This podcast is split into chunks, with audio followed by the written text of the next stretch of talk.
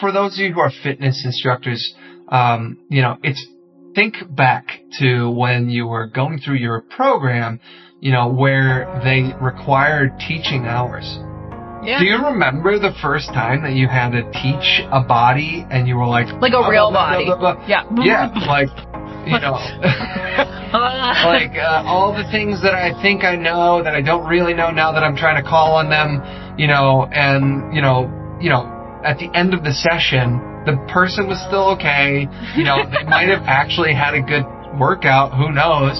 You know, and for you, you know, now you're going away from it going, all right, here's what I'm going to do next time, right?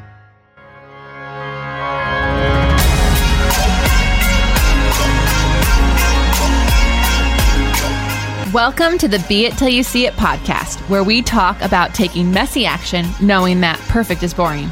I'm Leslie Logan, Pilates instructor and fitness business coach. I've trained thousands of people around the world, and the number one thing I see stopping people from achieving anything is self-doubt. My friends, action brings clarity, and it's the antidote to fear. Each week, my guests will bring bold, executable, intrinsic, and targeted steps that you can use to put yourself first and be it till you see it. It's a practice, not a perfect. Let's get started. Welcome back to the Be It Till You See It interview recap, where my co-host in life, Brad, and I are going to dig into the profound conversation I had with Alex in our last episode. It was freaking profound. Alex Street. Yes. Absolutely. And if you haven't yet listened to that interview, feel free to pause this now. Go back and listen to that one and then come back and join us. Or be like me, listen to this whole thing, love him so much that you have to go back and listen to all the other gems we didn't bring up in this episode. So, okay, several of you have been Instagram DMing me on the Be It Pod because you've been seeing all this awesome stuff with the Hunter With Me Challenge happening. And I wanted to just tell you, the Hunter With Me Challenge is awesome. It happens a couple times a year. We will do it again this year. So no FOMO. Just make sure that you are on the list. It is one of my favorite things to do. It is a 30-day consistency challenge. So it's like one of the most funnest challenges out there because you decide how often you're going to do Pilates. You make a schedule, and every single week we do a live class together, a hangout session together. We give away prizes. People share how many times they're going to do their workout, and it's basically you deciding what your new routine is going to be and then practicing it. Yeah. And look, depending on when you're listening to this, you probably could still jump in, although it might be closer to the end. But like Leslie said, it's definitely something that happens 2-3 times a year. Mm-hmm. And you can get on the list and join us for the next round. But it is pretty awesome. And I do Pilates during the challenge too. Yes, so. He does. He picks how often he's going to do it. He makes the schedule. He posts when he does it, and it's just really fun, and the whole idea is just to help you have accountability in showing up for yourself.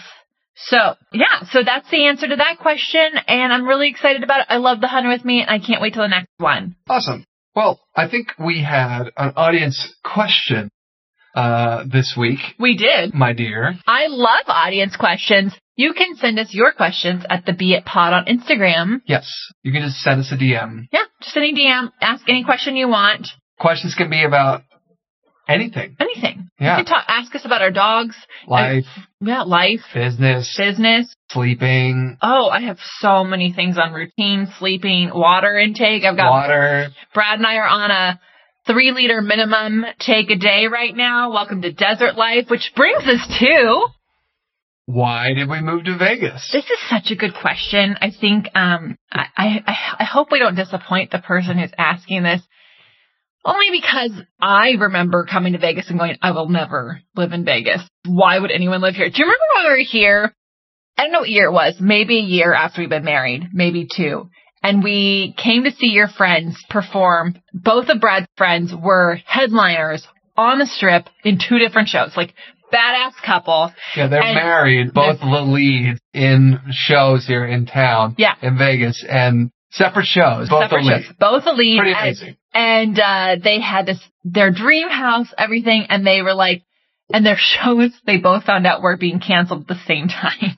Yeah, within a week, 2 weeks of each other, they found out both shows were closing. Yeah, so we wanted to see them, so we came out to Vegas to see them both perform before the shows closed. And I remember it was a Labor Day weekend, and I remember it's like so hot and it's so smoky, and like, why? Who lives here, right? I do remember thinking it was oppressively hot. Oppressively hot. Right? But I also remember thinking that they had a really beautiful home. They had a gorgeous home, and we, like, living in L.A., their home was multiple millions of dollars in L.A. because it had a pool, and it had a view, and it had a bungalow. A garden with a water fountain in the middle of it.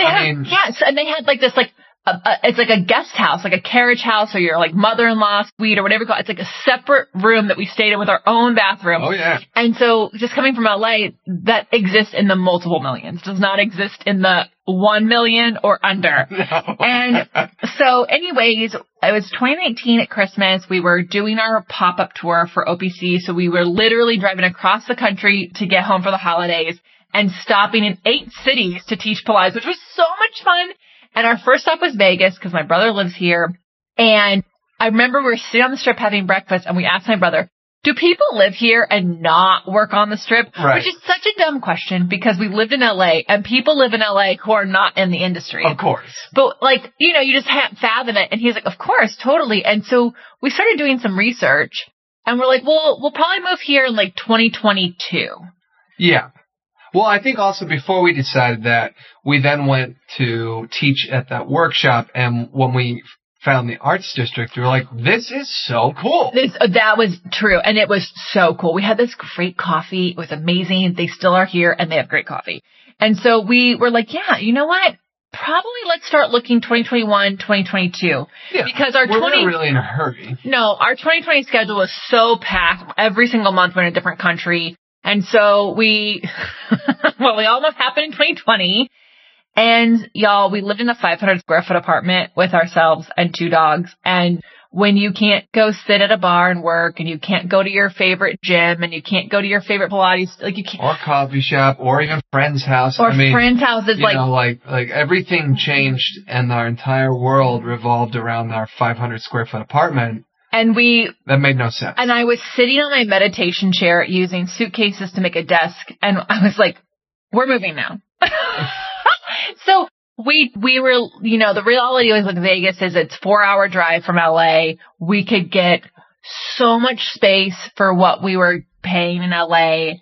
And it was such an easy decision because we still go to L.A.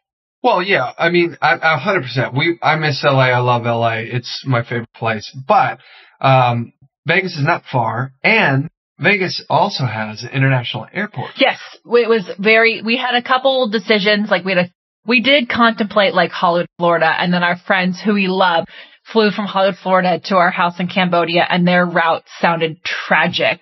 Yeah, it was a bit much. I was like, wow, ours is so much better. Yeah, I was like, can't do that. And you can fly from Vegas to Asia in a stop. So that was pretty much the killer of Florida being an option for us. But, so yeah, Vegas, we moved here for space. We moved here because we could keep so much of our LA life. Yeah. Like some of the best LA restaurants are here. Yeah. Oh, yeah. There's tons of food here. There's, you know, the only thing that we didn't have here really was a community. Oh, I was going to say humidity, but. Wow. Yeah. Yeah, there's lots of differences, but I think when you're, you know, like we there was all these positives for moving here, but the true negative of moving here was community. Yeah. We didn't really have friends here. No, and LA is this interesting mirage of a community because you have a community, but it is as transient as Vegas is, and people move all the time. And what we also realized within a lockdown was like how easy that community could just kind of go away too. And so we're still building. Sure. Even in LA, our community had really dwindled. Yeah. Cause we weren't the only ones moving away. No. Right. So. No. Yeah. So, I mean, we're still working on the community here. I had a great coffee date the other day. I feel good about the community we're building, and our neighbors are awesome. So if they're listening, we love you. I would say it's unique in that we have neighbors that we actually know. that wasn't something that we had in LA. No. And here, I mean, we know almost all of our, we know all of our neighbors. So it's like, it's very interesting. They bring us bread. They clearly don't know that I'm gluten and dairy free, but. But they're friendly. What a weird concept. They're so friendly. And also, side note, when we were traveling last Christmas and there was like a water situation happened on our roof, our neighbors like called us up and they're like, hey, there's a water thing happening on your roof. We know you're not there. And we're like, that is so cool. Do you know what no one would have done in LA? No one would have called. We would have gotten a call from the manager when the downstairs neighbor had a leak coming through their ceiling. Yes. So, okay. Anyway. Thank you for that question. Great question. We went down memory lane there. That was so fun. We actually haven't talked about that with many people. No one really asks. So thank you for that. All right. Send your questions in to Be It Pod on Instagram, and we will ask them on the next episode. Yeah. Before we talk about Alex Street, I love him so much. I just want to remind you that it is important to prioritize yourself, and it is really hard to do that until you practice it. Like, prioritization of self is like anything. It's a muscle, especially if you're not used to doing it. And so I want to help you do it. And by that, I mean, I want you to go to onlinepilatesclasses.com/beIt and sign up for a free class. It's 30 minutes. You can do 15 minutes if that's all you want to do, but the act of you logging in, pressing play, and moving your body, it is not only connecting your mind to your body and helping you do life better, it is telling yourself that you come first. And so go to onlinepilatesclasses.com/beit. That's onlinepilatesclasses.com/BEIT to get that class and practice your prioritization.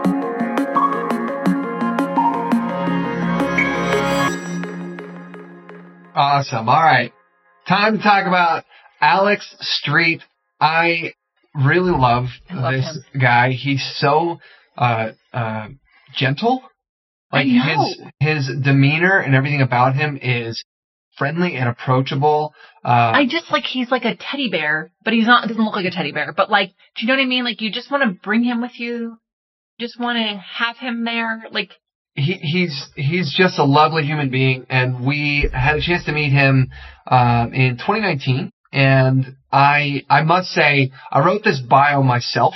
I did not take anything from any bio that he had given us. Check out the show notes if you want the real one. But this is going to be so good because Brad is the best edifier of people. Alex Street was born to be on stage. Totally. His acting career took him into the ministry, where he became a youth pastor teaching teenagers, which put him on stage every single week for more than 10 years. Every single week, he was on stage for 10 years. He has since become a speaking coach, working with everyone from those working in sales to those who are pitching products to executives leading teams. And he's so darn good at it. I'm not kidding. Every time we talk to him. I can't believe you said darn. He's damn good. He's damn good. Well, we have had him. Okay, first off, we've seen him speak a couple times at that conference. We've had him in 2 times as a webinar guest. Yes, he has then, 2 courses on ProfitAplaudies.com. And then now 2 courses on ProfitAplaudies.com, and then now in a podcast. And we haven't gotten to our favorite parts yet, but I just have to give him a little bit of a plug because he 100% deserves it. Many, many, many of my agency members, which is our coaching mastermind for fitness instructors, have hired him for one-on-ones or joined his mastermind, and they are going on the radio. And they are doing amazing posts on their social media. And he makes speaking magical, which is his fucking thing. So that's his cool. Somehow he made me say that without even knowing. Okay, so let me get into what I loved about the interview. Yes. You're not born with confidence. Showing up creates confidence. I think I need to say that one more time. You're not born with confidence. Showing up creates confidence. So this actually is a really interesting thing because I have so many people who ask me, how are you so confident? I wish I was as confident as you. And I am scared to death most of the time. Like, doing the interview with Alex, y'all, I've not been a podcaster before the interview. I was so scared. I was like, I literally was so grateful that Alex was the person because I knew, okay, he can carry a conversation. If I totally freeze up, he can carry it. The act of doing it is what's made me confident, right? Sure. So What I think people see in other people that is confidence, probably just higher self-esteem or a little bit of courage and bravery that you can have. It's the, you can be confident on skis and not confident on a snowboard, right? How do you get confident on snowboard? You show up and put your feet on the snowboard. I have not done that yet, but this is how it works. So I really challenge all of you, if you're seeking confidence in an area, it doesn't come from waiting.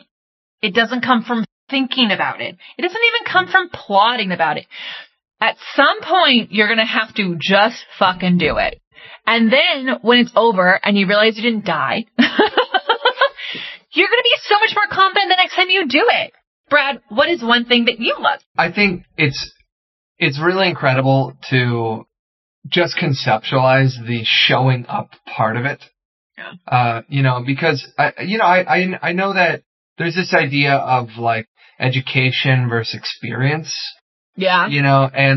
And you can study and be completely, book smart and all the things, but until you actually go out and do it, you're still going to have this fear. Alternatively, you can never study anything and just go do it and you still have fear there, but you can learn it on the job, right? That's kind of the way I think about it is I didn't go to college for it, but I learned it in my job, right? Yeah. From a career perspective. Yeah. Going through and doing it, actually being in it and doing it is going to create that confidence for you. And so it's so funny when we're contemplating, talking to a stranger. Mm-hmm. How do you get over the fear of it? You got to just go talk to a stranger, right? Yeah. And when you do that, the first thing you're going to realize is you don't know what to say, and you sound silly and you forget things and nothing makes sense. But at the end of that conversation, they didn't punch you in the face. They didn't slash your tires. Everything's fine. So who's dramatic today? Basically, the world did not end. You're fine. Even though you made a fool out of yourself, you're still alive. You're still breathing. Everything's gonna be all right. Probably, if it's a stranger, you never have to see that person again anyway, and it's no big deal. But you walk away from that thinking, okay, I can do this again. Next time I'm going to be prepared, but I can do this. Yeah. It wasn't the end of the world. Yeah. So I love that, that idea of showing up creates confidence. But, one thing he talked about a bunch, which I thought was interesting. He kind of hit on it a few times during the interview. At first, right out of the gate, he said he felt like he was living two different stories.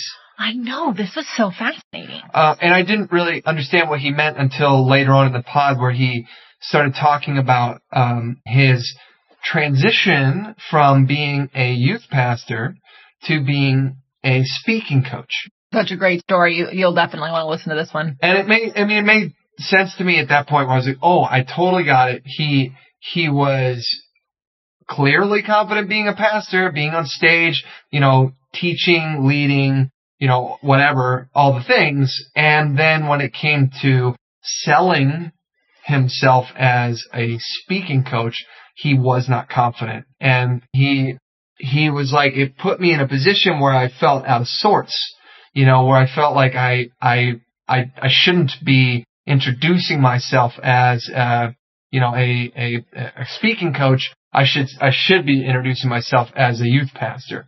Right. And so then later on in it, he actually said, I probably, since the great story that I'm not going to repeat, you got to go back to the other pod and listen to it. But he had this experience of telling everyone he was a youth pastor, even though that wasn't his plan. And afterwards, he realized he should be marrying the two. I am a speaking coach because I was a youth pastor. And suddenly it validates, it's the authority. When it comes to social triggers and proof and all the things, why would he be a speaking coach? Oh, well, because I've been a youth pastor for 10 years. I've been on stage more than 500 times. I have spoken to groups of 10,000. Mind blow. What validation all day long. Yeah. You know, so this idea of being in two different worlds, I thought was really interesting. I totally resonated with that, because when I was learning to become a Pilates instructor and I was managing a retail shop, and I had a really hard time telling people that I was becoming a Pilates instructor. Sure. And because I didn't know if I could make it as a Pilates instructor. I just was like taking the classes, and B, like, I just felt like, well, I just started, so maybe I shouldn't be, maybe I can't call myself that. And it was like such a weird thing. And then one day a client that I was teaching came to my shop, and she brought her friends up, and here's all the girls that work for me. There's a couple customers there, and it's like, this is my Pilates instructor. And like, cat was out of the bag. And then it was so funny is that if we're like, you teach Pilates? And I'm like, I couldn't believe it, because more people were so excited. I don't know what I was thinking that people would think. And I think that was fascinating, that it's like, you don't know what people are going to say. So then you just assume the worst, which is such a weird thing. Like, or we have this idea that we need to separate two worlds somehow. Yeah. Like, I'm never going to tell anyone here about, you know, that I, whatever, play sports, or that I do this, or that I am a podcast host, or whatever. You know, you get stuck in this idea of lanes. Yeah. But no, you're still you. You're still you, and people love you no matter what it is you do. And also, people inherently want to support you. Like this woman who was teaching me, she didn't think, oh, I'm blowing her cover. She thought, I love this girl and how she's taught me Pilates. And so, and then everybody else is just like, this is so, we love you, and this is so cool that you're doing this. They didn't go, oh, she's going to leave us. And, well, my boss wasn't there. But the other people weren't like, she's going to leave us. You know, they were just like, this is so cool. Good for you. Like, I think we underestimate how much people want us to be, like, in air quotes, successful. I think it's happy. They want us to be happy.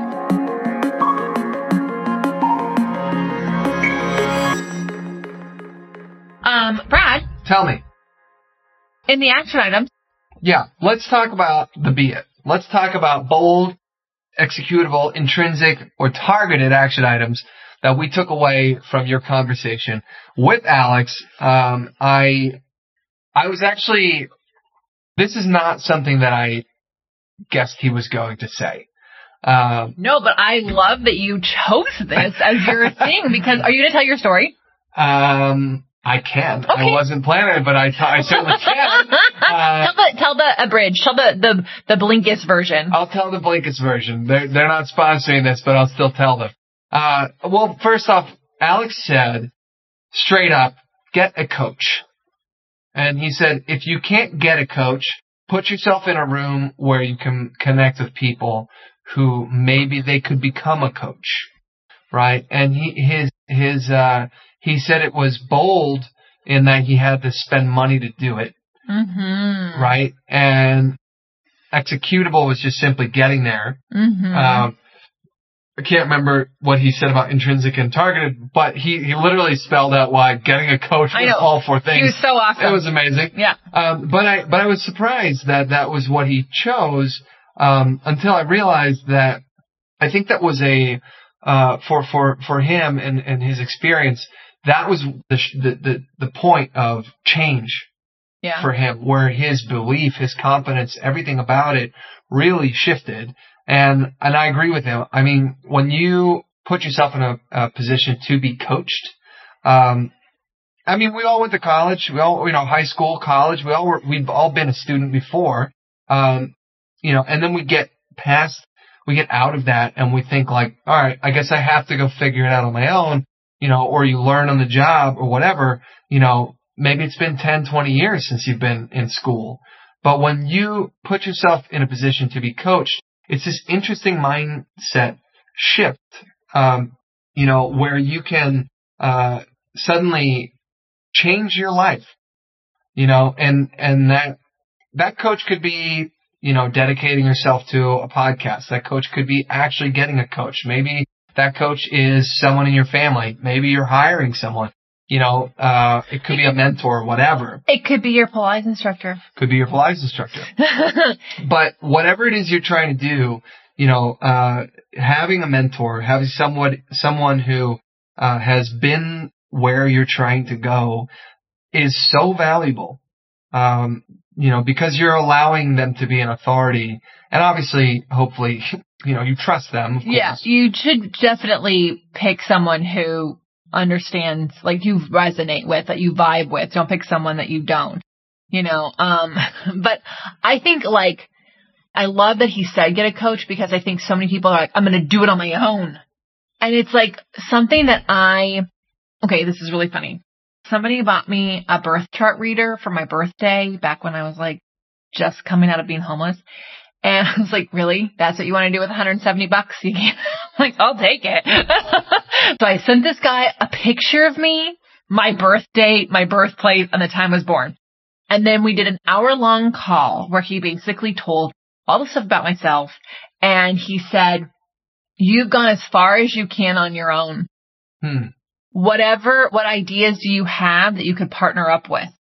And like, this is at a time I had some friends, but it's LA acquaintances. And I lost a lot of my, in air quotes, close friends when I left my ex. And so like, I was building my friendship up, and I was like, I don't know, I'm blogging on dating with a friend. And there's this other thing. He's like, you need to say yes to anything that's in collaboration. You can't go any further. And so that's when I started looking at some collaborations, and I started looking at coaching, and I couldn't afford coaching, but I would listen to any podcast that had any coaching advice whatsoever. And I would just pretend like I'm in partnership. We're a duo.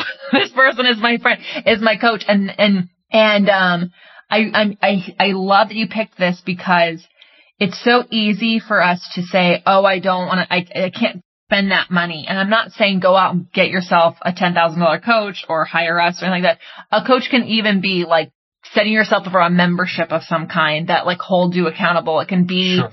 It can be a mentor that is just someone you say, can you be my mentor? My friend has a mentor. She doesn't pay him. She has dinner with him once every 4 to 6 weeks, and she can text him if there's a problem. Some people like to be mentors, and she was a lawyer and he was a lawyer. And so, you know, there's these different things, and some people like to do that. So I love that, because it's basically like you don't have to do this alone.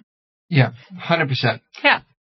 So I think there's so many positives to getting a coach. So it was great to hear him say that. Yeah, I agree.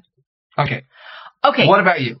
Well, so I love that he said sometimes you have to do it for yourself to get you through it. And so this is being it, right? One of my questions I ask myself whenever I'm scared to do something, or whenever I'm not really sure if I should do something, is I really just ask myself, what's the worst thing that can happen?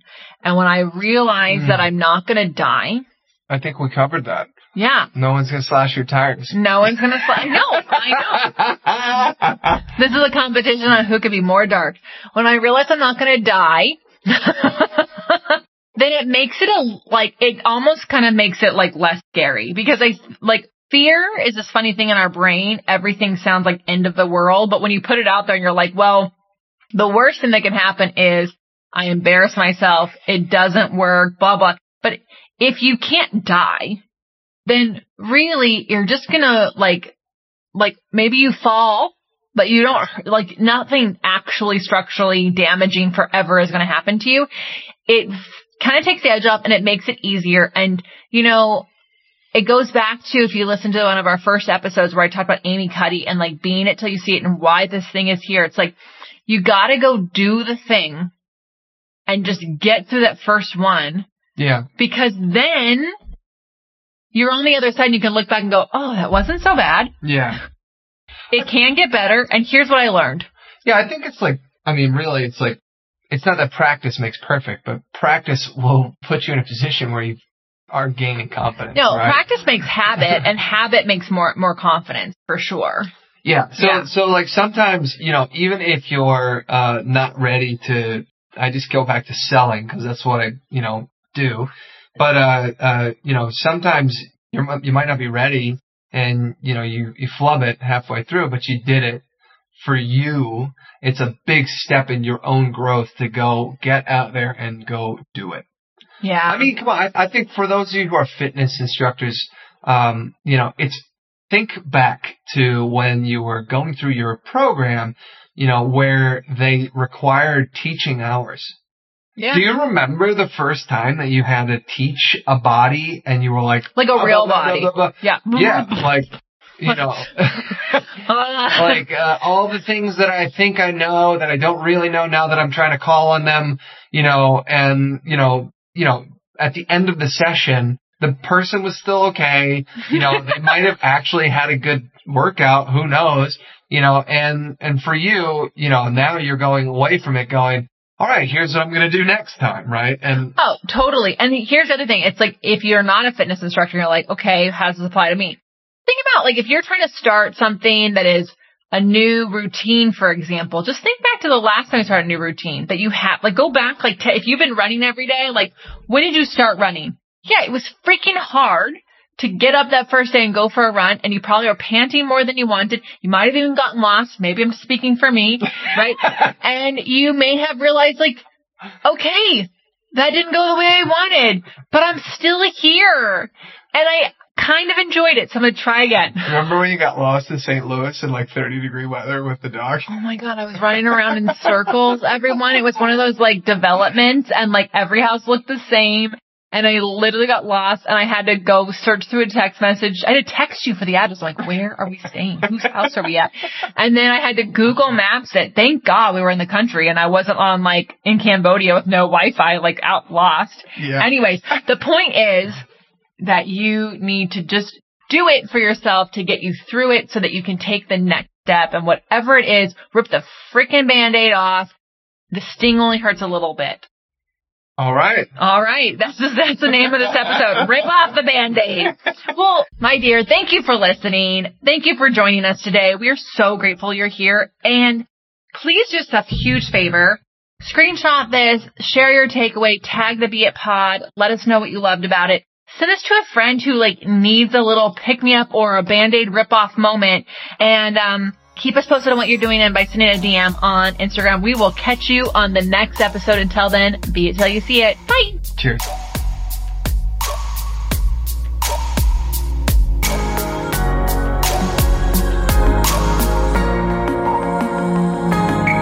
That's all I got for this episode of the Be It Till You See It podcast. One thing that would help both myself and future listeners is for you to rate the show and leave a review. And follow or subscribe for free wherever you listen to your podcast. Also, make sure to introduce yourself over at the Be It Pod on Instagram. I would love to know more about you. Share this episode with whoever you think needs to hear it. Help us and others be it till you see it. Have an awesome day.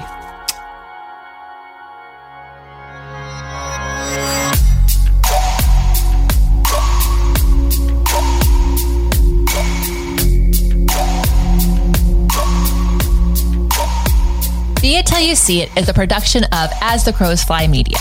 It's written, produced, filmed, and recorded by your host, Leslie Logan, and me, Brad Kroll. Kevin and Bell at Desenio handle all of our audio editing and some social media content. Our theme music is by Ali at Apex Production Music, and our branding by designer and artist, Gianfranco Cioffi. Special thanks to our designer, Jaira Mondal, for creating all of our visuals, which you can't see because this is a podcast, and our digital producer, Jay Pedroso, for editing all the video each week so you can. And to Meredith Kroll for keeping us all on point and on time.